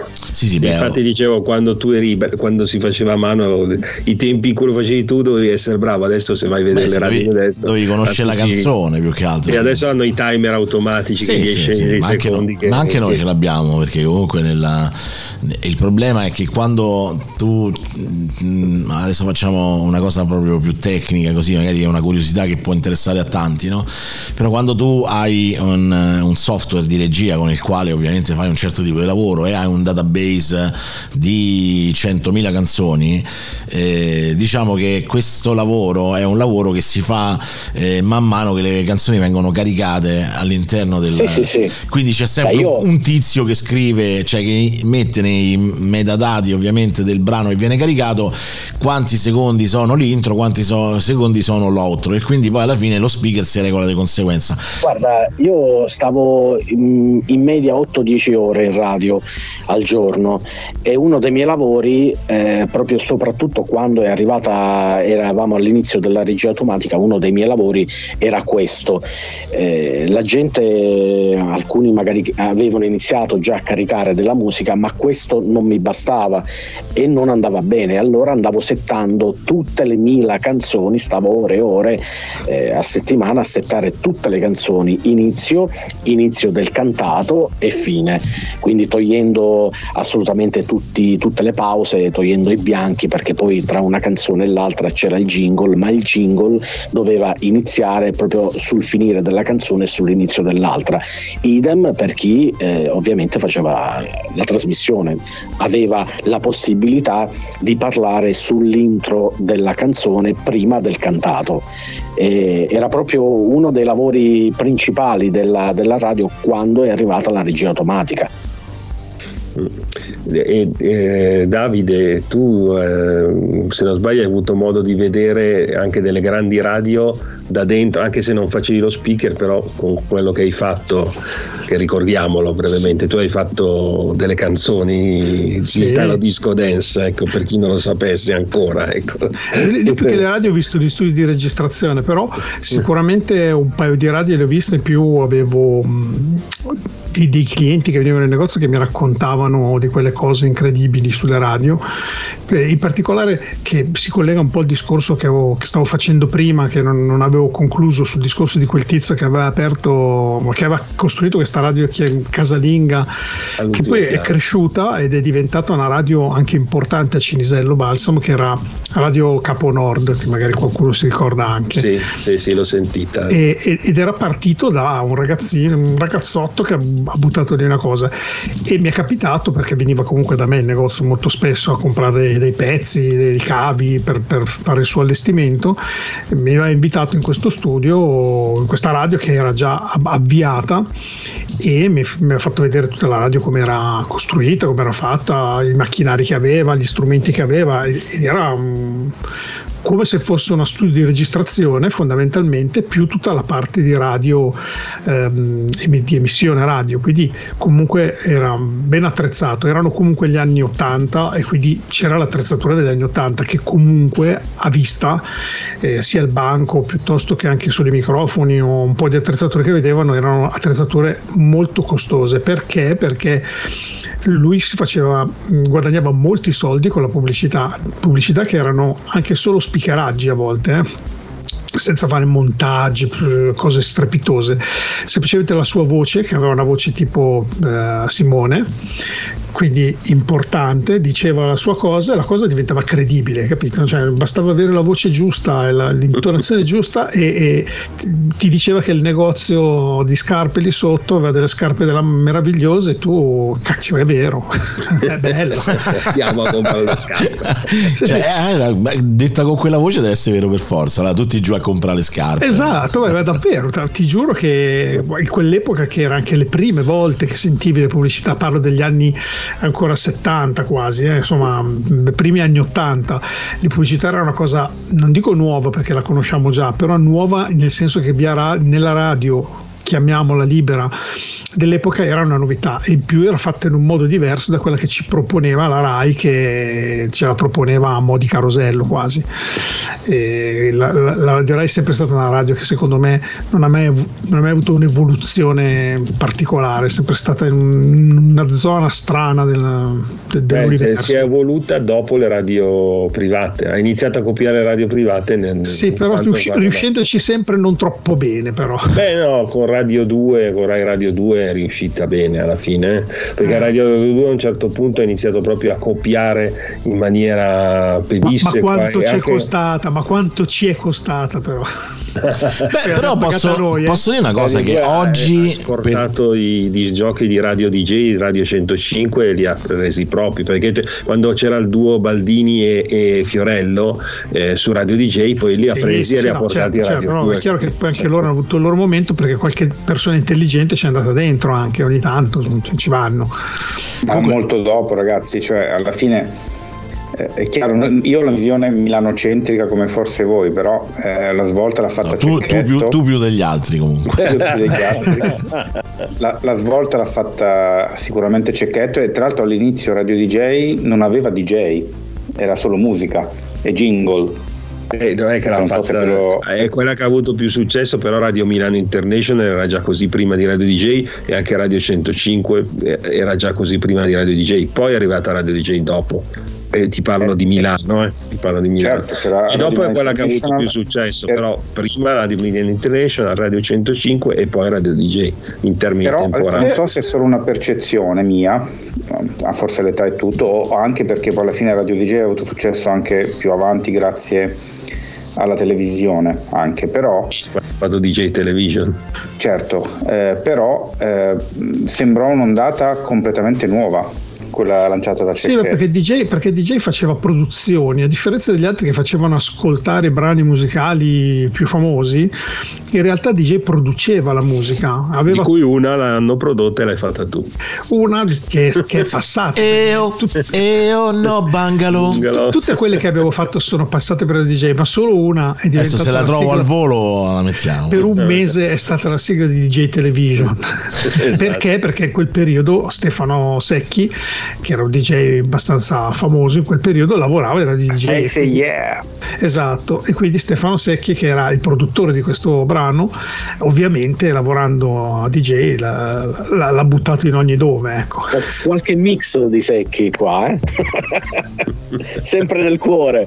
Esatto, Maurizio Pavesi e Stefano Secchi erano i due produttori di questo, di questo Beh, brano. quello che facevamo tantissimo era a- alcune radio praticamente mm, in maniera povera se vogliamo si limitavano a trasmettere le serate in discoteca e noi tutti a sentirle e a registrarci le cassette. Certo, sì, le vendevano anche i DJ della discoteca le cassette Sì, sì, sì, direttamente. sì, era- c'era era a Bergamo un il famoso Capriccio che Sì. era un- Sì, sì, ma zona Bergamo-Brescia sono sempre stati proprio C'erano quelle i- gigantesche, le discotecone mega galattiche. Genux, trasmettevano in diretta via radio noi tutti a registrare queste cassette Sì, sì, sì, poi le producevano loro, anzi era normale che andavi da loro, ce l'hai la cassetta, sì. Una delle radio più importanti qua nella provincia di Brescia, Radio Number One, deriva proprio dalla discoteca Number One, che è stata una delle esiste ancora oggi. Esatto, ed è un'altra radio che sono andato a visitare perché per- c'è stato un periodo in cui ci ha lavorato un, uh, un mio amico che abitava dove abitavo io e poi è diventato un personaggio abbastanza famoso eh, nel campo della- del cabaret che si chiama Claudio Batta che avete forse sentito eh, Eccolo qua. Zelig No Bungalow. e ha lavorato in una radio e una sera l'ho chiamato di notte, tipo alle 3, che stava facendo la trasmissione, mi, mi ha preso al- dal vivo, mi ha riconosciuto e ho detto ma cacchio sei tu? E poi dopo ci siamo, ci siamo sentiti, abbiamo preso un appuntamento. Scusa siamo- Davide, ti azzitti un attimo, c'è la musica. Ma andava bene come sottofondo. Eh, lo so, ma è più alto del sottofondo. Pazzesco. Ecco, queste sono quelle, quelle canzoni che c'ha l'intro lunga e quindi lo speaker ci parla sopra. Ok ragazzi, adesso un disco dopo l'altro, noi non ci fermiamo mai. esatto. No Bungalow. Ho beccato pure l'intro, eh? Eh sì, ci sei andato molto molto vicino, in effetti. Vabbè ragazzi, eh, no Questo comunque Bungalow di Davide Gatti. Davide Gatti, grande Davide Gatti che ne- negli anni ogni volta esce fuori sempre una sorpresa, sempre qualcosa che, che tu non sapevi e quando finirà le cose che non sapevi sarà una grossa Sarò morto, sarò morto. Sarai morto. Va bene. Sappiate, Sarò diventato che- sabbia per qualche transistor. Bene. Sappiate che mi avete aperto un mondo con eh, Davide Gatti. Io adesso da domani inizierò a cercare, vedo i suoi video, l'ho conosciuto a Brusaporto se ricordo bene, Sì, sì, ma sì, sì. adesso, adesso partirà una ricerca a tappetto su quello che ha fatto Davide Gatti. Ti mando la discografia. guarda. Ecco. No, falla scoprire a me, dai. Ah, va bene.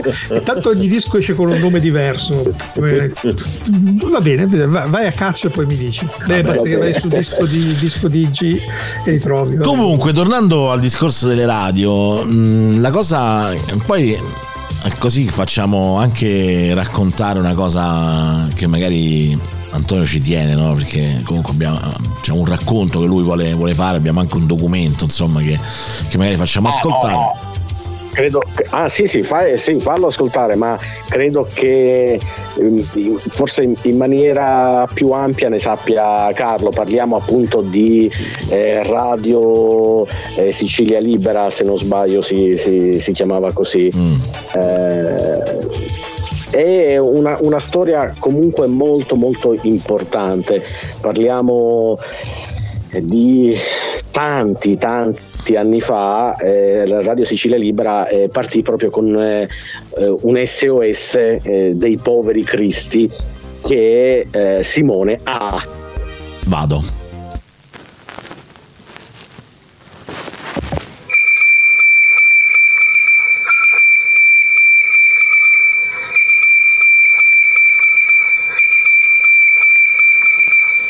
Qui parlano i poveri cristi della Sicilia occidentale, attraverso la radio della nuova resistenza.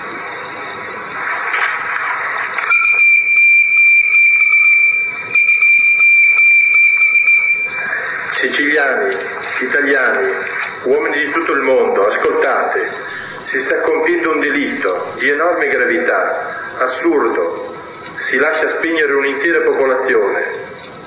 La popolazione delle valli del Belice, dello Iato e del Carboio, la popolazione della Sicilia occidentale non vuole morire. Siciliani, italiani, uomini di tutto il mondo, avvisate immediatamente i vostri amici, i vostri vicini, ascoltate la voce del povero Cristo che non vuole morire, ascoltate la voce della gente che soffre assurdamente. Siciliani, italiani, uomini di tutto il mondo, non possiamo lasciar compiere questo delitto. Le baracche non reggono, non si può vivere nelle baracche, non si vive di sole baracche. Lo Stato italiano ha sprecato miliardi a ricoveri affastellati fuori tempo, confusamente, ma a quest'ora tutta la zona poteva essere già ricostruita, con case vere, strade, scuole, ospedali. Le mani capaci ci sono, ci sono gli uomini con la volontà di lavorare, ci sono le menti aperte a trasformare i lager della zona terremotata in una nuova città, viva nella campagna con i servizi necessari per garantire una nuova vita. Gli uomini veri di tutto il mondo protestino con noi. L'Italia, il settimo paese industriale del mondo, non è capace di garantire un tetto solido e una possibilità di vita ad una parte del proprio popolo. Bene, questo è.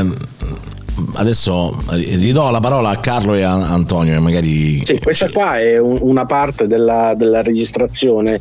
In realtà. eh, Danilo Dolci, che è quello che avete ascoltato, aveva progettato di eh, trasmettere dei segnali forti per la rinascita in, in molti sensi, parliamo in quel caso eh, del, ehm, del terremoto del 68 che nella valle del Belice ha creato un disastro incredibile. Molta gente è stata è stata alloggiata, ecco se così possiamo dire, in baracche di fortuna, senza acqua, con il freddo e doveva essere una cosa temporanea, doveva essere una cosa eh, proprio momentanea. È strano perché non è mai successo no? No. negli, negli altri terremoti questa cosa. Poi, no? Praticamente sempre. E, e praticamente così non fu. Allora Danilo progettò eh, appunto di trasmettere eh, questi, questi messaggi eh, da una radio, ma all'inizio voleva farlo da eh, non dalla terra ma dall'acqua, da- nelle, nelle acque extraterritoriali, ehm, quindi su una nave. Questo era il piano A, ma a conti fatti, questo per, per scongiurare il sequestro poi qualora fossero presi. eh, in realtà i costi erano troppo alti e allora decise eh, di fare la stessa cosa passando al piano B eh, con l'aiuto di Franco Alasi e Pino Lombardo, eh, sono passati appunto al piano B che era quello di asserragliarsi in una stanza di Palazzo Scalia a Partinico nei locali del centro studi e iniziative dove appunto lavorava se non sbaglio all'Asia o comunque insieme al Lombardo. Quello che avete sentito all'inizio è il flauto, il flauto dolce che appunto dà il messaggio dell'SOS. Sì, quello è l'SOS in Morse se non sbaglio, no? giusto? Esatto, esatto, fatto con, eh, con il flauto. Da lì eh, partì partì questa, questa trasmissione, lui si trovava fuori con eh, degli altoparlanti, comunque riusciva a far ascoltare a tutti questo, questo grido eh, disperato. Eh, Era anche un, un grido, era il portavoce del grido di aiuto di tutta quella gente. Io le ho viste eh, le baracche, quello, quello che è rimasto ad esempio eh, nelle zone vicino a- al posto dove ho vissuto fino a qualche anno fa, fino a 3-4 anni fa, eh, ci sono ancora i resti della distruzione, eh, fino a un po' di anni fa c'erano ancora i resti di alcune baracche, era un, un- un posto fantasma, venivano i brividi. E allora lui si è fatto portavoce di tutto quello che era il malcontento, ma a livello politico, burocratico, insomma c'era andato sul pesante con, eh, con il suo messaggio, voleva svegliare la gente, insomma, denunciando. Tra l'altro furono 27 ore di trasmissione eh, e la gente era lì che ascoltava e la gente forse stava iniziando a svegliarsi. Ehm, I giornali a quell'epoca eh, parlarono di un fatto che in realtà non era vero. Loro si erano chiusi dentro questo centro studi portando con sé eh, un sacco di fusti di benzina, adesso non so, ma tanti, tanti, tanti litri di benzina. Si disse che eh, volevano darsi fuoco. In realtà non è così perché eh, il Dolci eh, avanti, avantissimo secondo me, anche come progetto, quando fai un piano lo devi fare bene aveva un, ehm, un, gruppo di continuità, un gruppo elettrogeno un gruppo elettrogeno che veniva poi alimentato con la benzina qualora gli avessero tolto la corrente elettrica e lui avrebbe continuato a trasmettere, lui avrebbe continuato a mandare il messaggio. 27 ore dopo ci fu un'eruzione eh, di carabinieri, eh, polizia, vigili del fuoco che posero fine insomma a questa a questa avventura, chiamiamola così, io non la definirei un'avventura ma se parliamo di radio, ecco, guardiamolo sotto un altro punto di vista e allora sì, si può dire l'avventura radiofonica, anche se ci andrei con i piedi di piombo perché in effetti ancora oggi magari c'è gente che soffre per quel dannato terremoto del 68. Beh, allora. La radio comunque si chiamava Radio Sicilia Libera, quindi già la demolizione libera, però in quel caso non penso fosse, come ha detto prima eh, Davide, riferita alle frequenze, ma proprio al fatto che fosse libera di trasmettere rispetto al, al monopolio della. Diciamo della anche, aggiungiamo anche due cose, questo riguarda anche le, le radio britanniche, insomma, che provavano ovviamente a, a, a entrare nelle frequenze, quindi alle le radio pirate, il fatto che si andava per mare evitava diciamo due situazioni, uno la, l'intercettabilità che poi è, è, era relativo, comunque vabbè più che altro il fatto di essere trovati immediatamente, ma eh, soprattutto perché in mare, eh, comunque con, con, gli spazi aperti, la propagazione delle onde era maggiore, perlomeno questo mi spiegò una volta un tizio eh, dicendo che ovviamente poi le, le, onde rimbalzando sia sull'acqua che rimbalzando su, sull'atmosfera, insomma alla fine vanno più a distanza. Io non ho mai capito se questa cosa fosse vera eh, o no, ma ne parleremo in un altro, in un altro contesto. Una cosa che è certa ed è quello che poi abbiamo capito anche eh, dall'introduzione del, di, dell'Enda Cartago, no? il, il, programma di, di Roberto Domaiuolo, no? dove c'è tutta la parte di Radio Londra, anzi forse nel, no, nella sigla finale se non sbaglio, quindi tutto quel pezzo di Radio Londra con quel messaggio criptico che veniva praticamente lanciato verso l'Italia e da quando insomma si era capito le potenzialità della radio, delle onde radio, della trasmissione, della propagazione della possibilità di comunicare verso l'esterno, verso eh, altre persone, verso una certa distanza, eh, era implicito e assolutamente in- naturale comunque il fascino, il desiderio di potersi appropriare di questo mezzo, di poterlo utilizzare a volte a fini eh, giustificati come quelli appunto magari di messaggi di guerra o in questo caso un, SOS, una richiesta d'aiuto verso l'esterno di una popolazione che magari non era ascoltata perché allora non c'erano i mezzi per poter essere ascoltati e se ti mettevano il silenzio, il silenzio in silenzio restavi, insomma, diciamo così.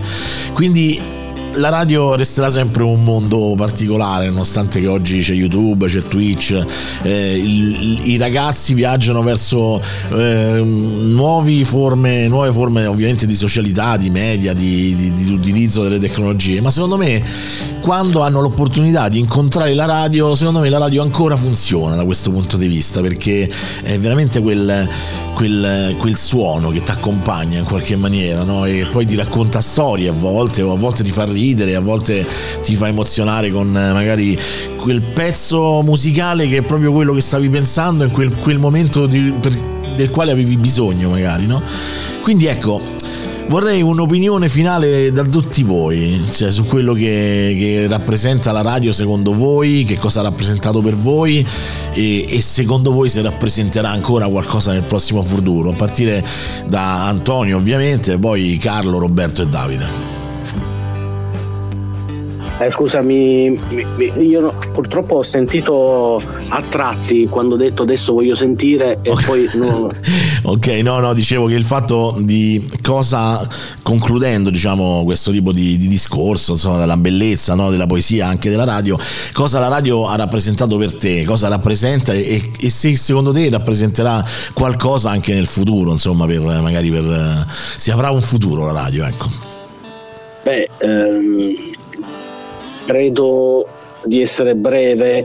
Io dico che per me la radio è stata la mia vita, ha significato tanto, è stata la mia crescita, il mio inserimento in società. Penso che la radio sia un mezzo magico. È esistita, esiste oggi e esisterà per sempre, in ogni forma e ogni dove. Senza la radio non esiste il mondo, secondo me.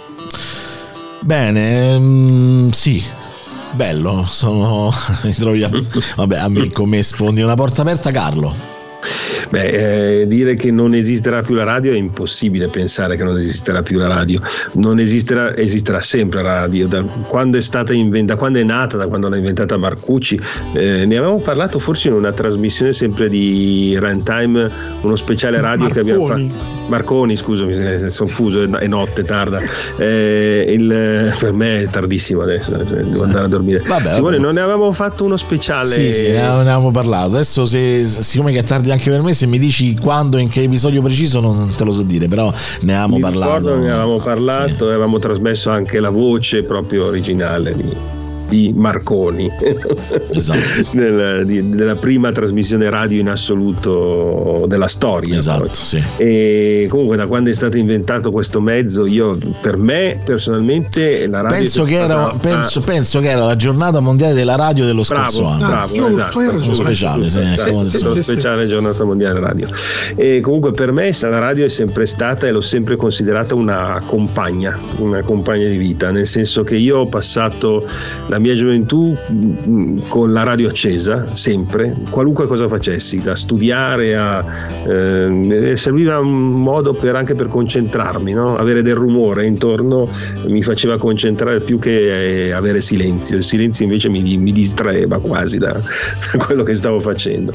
E, e quindi io l'ho sempre ascoltata la radio, sempre perennemente, ho passato anni con la radio accesa 24 ore su 24 e anche adesso che vado in auto spesso, adesso ecco sono passato ai podcast perché O a Runtime Radio che, anche. che sono sì, la, il podcast in generale, Runtime Radio, poi ovviamente anche eh, ogni tanto anche la sera quando mi capita, solo che andando, ascoltandola in macchina è difficile per me interagire nella diretta No, mentre certo, ascolto gli certo. altri, se no vado a schiantarmi. E, e il, ehm, il fatto di avere eh, eh, quello che volevo dire è che cambia magari la tecnologia di tras- cambierà la tecnologia di trasmissione sta già cambiando è già cambiata noi trasmettiamo sul web eh, esistono i podcast che sono un'ottima cioè la versione on demand della radio che è un'ottima alternativa alla radio ma io le considero sempre Sì, radio sì, anche Eh, io, sempre. radio sempre radio eh. e, e così si sono evoluti nella tecnologia ma non nella sostanza cioè la sostanza è questa e qualunque tecnologia ci sarà nel futuro rimarrà sempre è un po' come quando si dice eh, scompariranno i libri scomparirà la radio Eh sì, no, non ok. scomparirà niente cioè, questi mezzi una volta inventati hanno la loro utilità la loro- il loro modo di esprimersi che è diverso dal guardare un film guardare un video eh, perché tu quando ascolti la radio eh, puoi fare qualcos'altro mentre se guardi un video sei completamente concentrato in quello che è la trasmissione del video del film eh, della cosa quindi vero. è proprio un modo di fruizione diverso e quindi non può scomparire ecco. Vincenzo infatti ci dice che la radio è la più longeva ed ha resistito a tutti i cambiamenti, riuscendo Eh. sempre a rinnovarsi ed adattarsi ai tempi. E questa è saggezza di Vincenzo, grande Vincenzo. Eh, Roberto e poi Davide. Sì, allora io la mia esperienza è abbastanza simile a quella di Carlo, la radio mi ha accompagnato sempre. Eh, sia per sentire la musica, cioè per rilassarmi o per sentire un rumore di fondo e coprire gli altri rumori di fondo molesti quando dovevo studiare o fare qualcos'altro, per sentire le partite alla radiolina, quindi è stata davvero importante, una presenza continua eh, sicuramente. E sono anche d'accordo sul fatto che secondo me adesso noi dobbiamo chiamare radio mh, quelle che sono delle trasmissioni audio, diciamo così. Sì, è vero. Quindi alla fine è una cosa che eh, siamo in grado di ascoltare, però siamo in grado anche di eh, continuare a fare magari quello che stiamo facendo, se guidare o fare altre cose. Questo è il, è il, vantaggio enorme che hanno sempre avuto questa cosa rispetto ad esempio alla televisione. Anche se devo dire che adesso eh, sembrerà assurdo, per esempio l'ultimo viaggio lunghissimo che mi sono fatto per sentire il reportage sulla guerra, io ho sentito l'audio della televisione, però e secondo me questa potrebbe essere una cosa che, le, che, alcune televisioni potrebbero offrire. Quello che voglio dire, ha ragione, ha ragione Carlo, cambia il, il, formato, cambia la fruizione. È, è probabile che noi abbiamo vissuto i podcast, la nascita dei podcast, ma è, è probabile che sempre di più uh, ci saranno nuove cose, cambierà ancora, ma io credo che il vantaggio grande è anche l'emozione di sentire l'audio, quindi senza video o senza altre forme di interazione, eh, rimarrà. Può darsi, eh, quello che dicevamo prima, che eh, spero che rimanga anche un piccolo spazio per, un, per la diretta che come dicevamo prima comunque a livello psicologico, almeno per me, un, dà un'emozione tutta, tutta, particolare, anche se ovviamente in teoria non c'è motivo di, per cui dovrebbe farlo, però eh, lo fa, oltre al fatto che chiaramente in diretta è possibile interagire, eh sì. eh, però è una cosa non, non essenziale. Io sono convinto che non morirà questo mezzo, eh, cambierà, non saranno più onde radio, saranno beat, sarà quel che sarà, ma non morirà mai.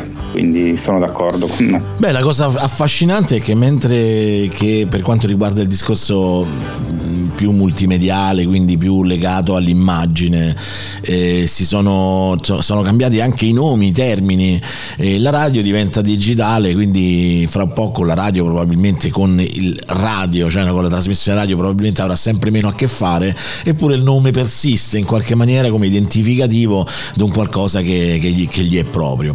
Davide, quindi il tuo pensiero finale, così... Il pensiero finale, allora sicuramente vabbè, è comune un po' tutto quello che ho già sentito, con la differenza che io vivevo una situazione un po' diversa, per cui la radio l'ho ascoltata sicuramente in auto era la cosa che ascoltavo di più, anche se avevo a disposizione qualsiasi tipo di di brano musicale perché avevo un fratello che lavorava da un grossista di eh, vendita dischi. E quindi io in casa avevo tutti i dischi che volevo con la musica tutta la musica che volevo senza limiti. E quindi in realtà io avevo la musica me la, me la personalizzavo quindi la radio l'ascoltavo laddove mi interessava ascoltare non tanto la musica ma il, le persone certo. i personaggi la trasmissione particolare e, però tu, diciamo che anch'io sono con dell'idea che appunto il mezzo cambierà il mezzo tecnologico, ma sicuramente il format che noi chiamiamo trasmissione radio sarà sempre quella come quella che stiamo facendo adesso in questo momento, che con la radio non ha niente a che fare con la radiofrequenza intendo eh.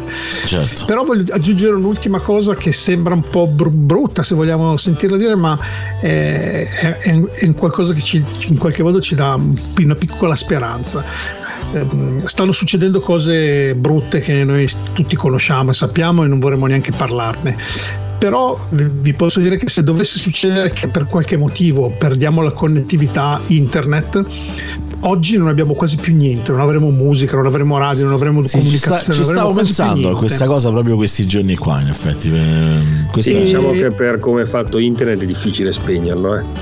È, è, difficile spegnerlo, però. Ma basta che non c'è la corrente, non c'è più internet. Eh, se, se non hai corrente o comunque non, non è a disposizione.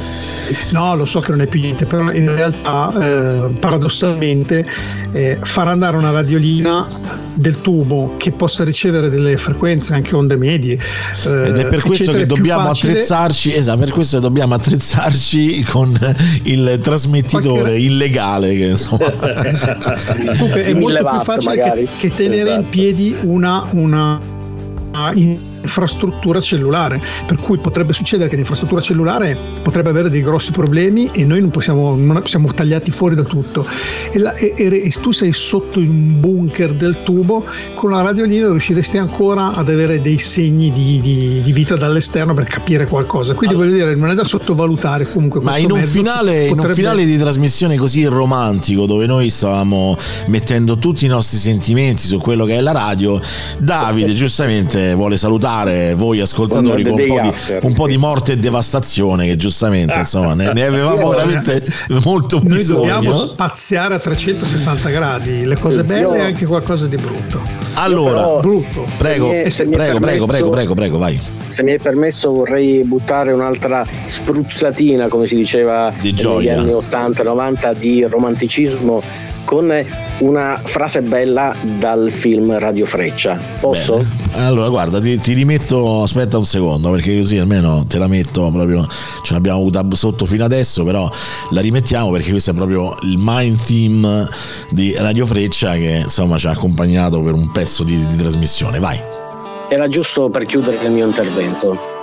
Io non lo so come era avere 18-20 anni negli anni 50 o 60.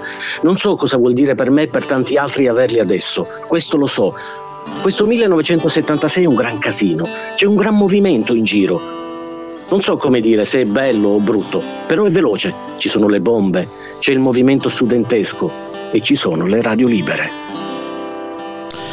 Bello, bello, ci stava chiudere con un, ecco, no, con un po' di, di poesia.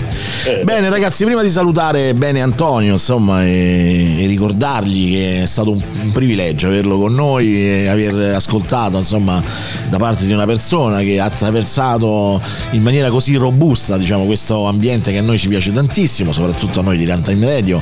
Runtime Radio che vi ricordo che si approccia verso grandi trasformazioni, questi sono stati due anni anni di grande cambiamento per noi e come se non bastasse cambieremo ancora, quindi eh, evolveremo, continueremo ad evolvere. Abbiamo delle idee, chissà che cosa combineremo, non lo so. Ma detto questo, prima di salutarvi vi ricordo che questa mattina è uscita l'ultima puntata di Data Nightmare, ascoltatela, è abbastanza importante come puntata, come tutte le puntate di, di Walter Vannini che in 15 minuti insomma ti dice la sua, poi indipendentemente da tutto lo fa con dei dei contesti, anche storicizzando diciamo, il suo pensiero.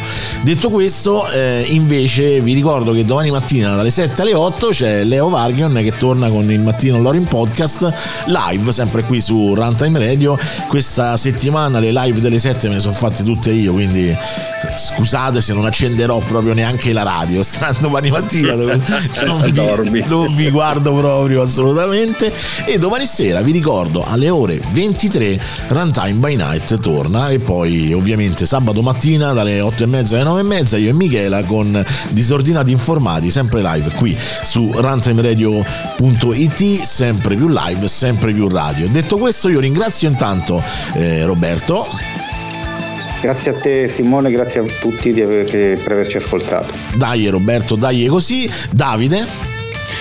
Buonasera a tutti, volevo solo ricordarvi di ascoltare l'episodio numero 2 di, del podcast di Survival Hacking che è in tema di quello che siamo di stasera, non ne ho parlato ma ve lo potete ascoltare quando volete e vi saluto e vi ringrazio per essere stati con noi. E un po' di bombe termonucleari a tutti quanti, giustamente. No? Ma no, ma no. Così no, che insomma. tu tanto procurati la radiolina. Io, io, io già mi sto attrezzando Davide, però poi ho bisogno della tua consulenza. Carlo Sant'Agostino.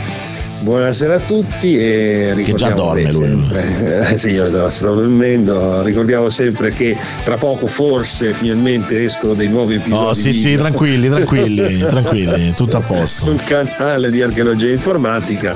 Nel frattempo stiamo uscendo con delle puntate nuove del podcast di archeologia informatica, una recentemente, adesso ne stiamo preparando un altro paio, una con Davide e una con Roberto che dovrebbero arrivare, speriamo a breve.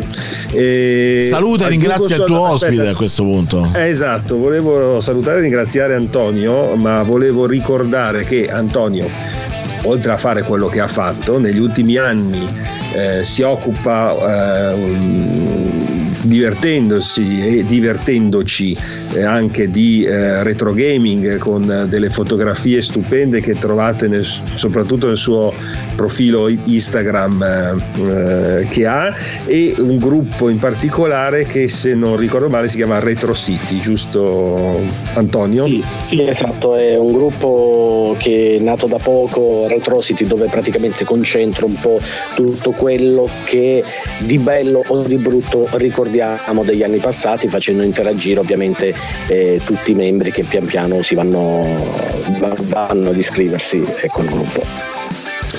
Perfetto. Ottimo, io... quindi è quasi un gemellaggio un po' con eh, quando eravamo futuri. Ma sì, ma poi eh. vedrai che io tra qualche giorno gli scrivo e gli dico: Ma ti va di fare lo speaker per l'Antenne Radio? perché no? Perché no?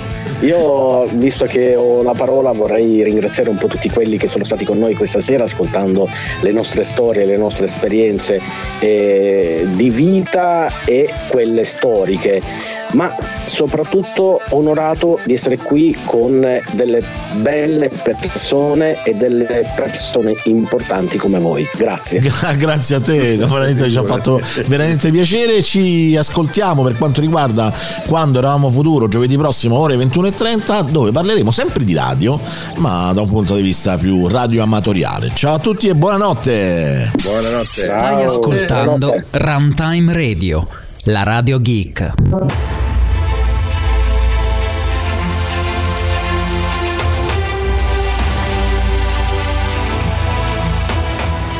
La storia di Data Nightmare dove l'algoritmico è politico.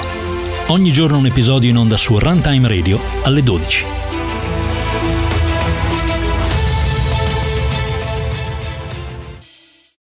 Lucky Land Casino asking people what's the weirdest place you've gotten lucky? Lucky? In line at the deli, I guess? Aha, in my dentist's office.